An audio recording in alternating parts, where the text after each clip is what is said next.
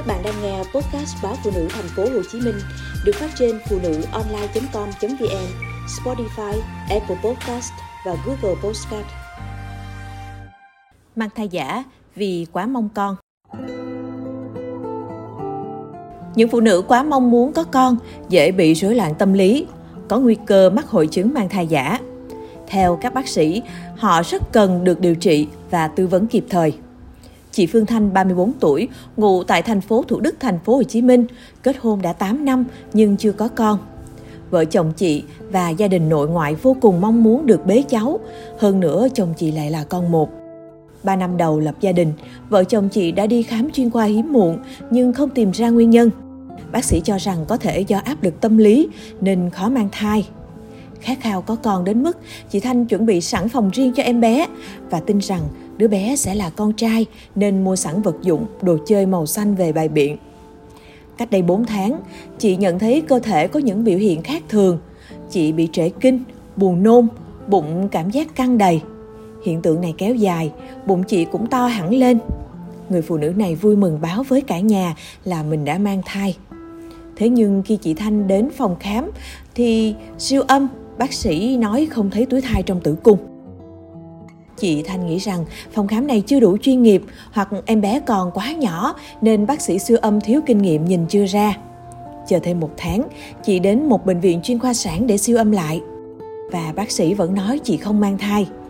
Chị Thanh suy sụp, không thể chấp nhận nổi sự thật này. Tuy nhiên, sau khi được các bác sĩ khuyên giải, khẳng định nhiều lần là chị không hề mang thai, thì các dấu hiệu thay đổi trên cơ thể thường gặp ở phụ nữ có thai của chị cũng dần tự hết. Bác sĩ chuyên khoa 2 Lý Thái Lộc, trưởng khoa hiếm muộn Bệnh viện Hùng Vương cho biết, bản thân bác sĩ đã từng gặp hai trường hợp mắc hội chứng mang thai giả. Câu chuyện của hai phụ nữ đó cũng tương tự như trường hợp của chị Thanh. Ca đầu tiên chia sẻ với bác sĩ rằng 3 tháng đầu mang thai chị bị ốm nghén rất nặng, hay buồn nôn, ngửi mùi thức ăn là ói, mất ngủ kéo dài. Sang tới tháng thứ tư, chị tăng cân rõ rệt, bụng cũng bắt đầu lùm lùm.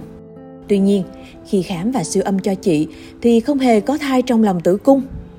Một phụ nữ khác phát bụng to đến khám thai, chị thắc mắc mình đang mang thai 10 tháng nhưng sao mãi vẫn chưa thấy chuyển dạ.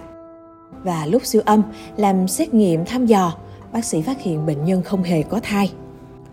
Thạc sĩ bác sĩ Nguyễn Thị Hồng Thắm, chuyên khoa phụ sản, Bệnh viện Đại học Y Dược Thành phố Hồ Chí Minh cũng cho biết, từng tiếp nhận trường hợp mắc hội chứng mang thai giả. Cô ấy cho biết mình đã mang thai 11 tháng nhưng chưa thấy chuyển dạ và muốn nhập viện mổ lấy thai. Tuy nhiên, khi siêu âm, bác sĩ không hề thấy có thai. Dù vậy, bệnh nhân vẫn kiên quyết rằng siêu âm không thể thấy được em bé, mổ ra thì mới thấy. Phải rất khó khăn, các bác sĩ mới thuyết phục được bệnh nhân ra về. Theo bác sĩ Lý Thái Lộc, những người mắc hội chứng mang thai giả thường thuộc ba nhóm. Hiếm muộn, quá mong con, rất sợ mang thai, bị rối loạn tâm lý phụ nữ mang thai có các thay đổi về nội tiết nên dẫn tới những triệu chứng điển hình như ốm nghén, tăng cân, mất ngủ vân vân. Thế nhưng những phụ nữ mắc hội chứng mang thai giả dù không có thay đổi về nội tiết mà vẫn có các triệu chứng điển hình như người mang thai thật. Tới nay khoa học vẫn chưa giải thích được nguyên nhân. Các bác sĩ sản phụ khoa rất dễ nhận biết phụ nữ mắc hội chứng mang thai giả.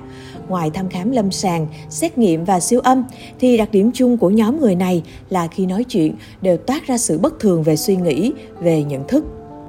Còn bác sĩ Hồng Thắm thì nhận thấy đúng là bụng của các phụ nữ mắc hội chứng mang thai giả có to lên thật, nhưng không to rõ rệt như người mang bầu, cảm giác giống như béo bụng do mỡ.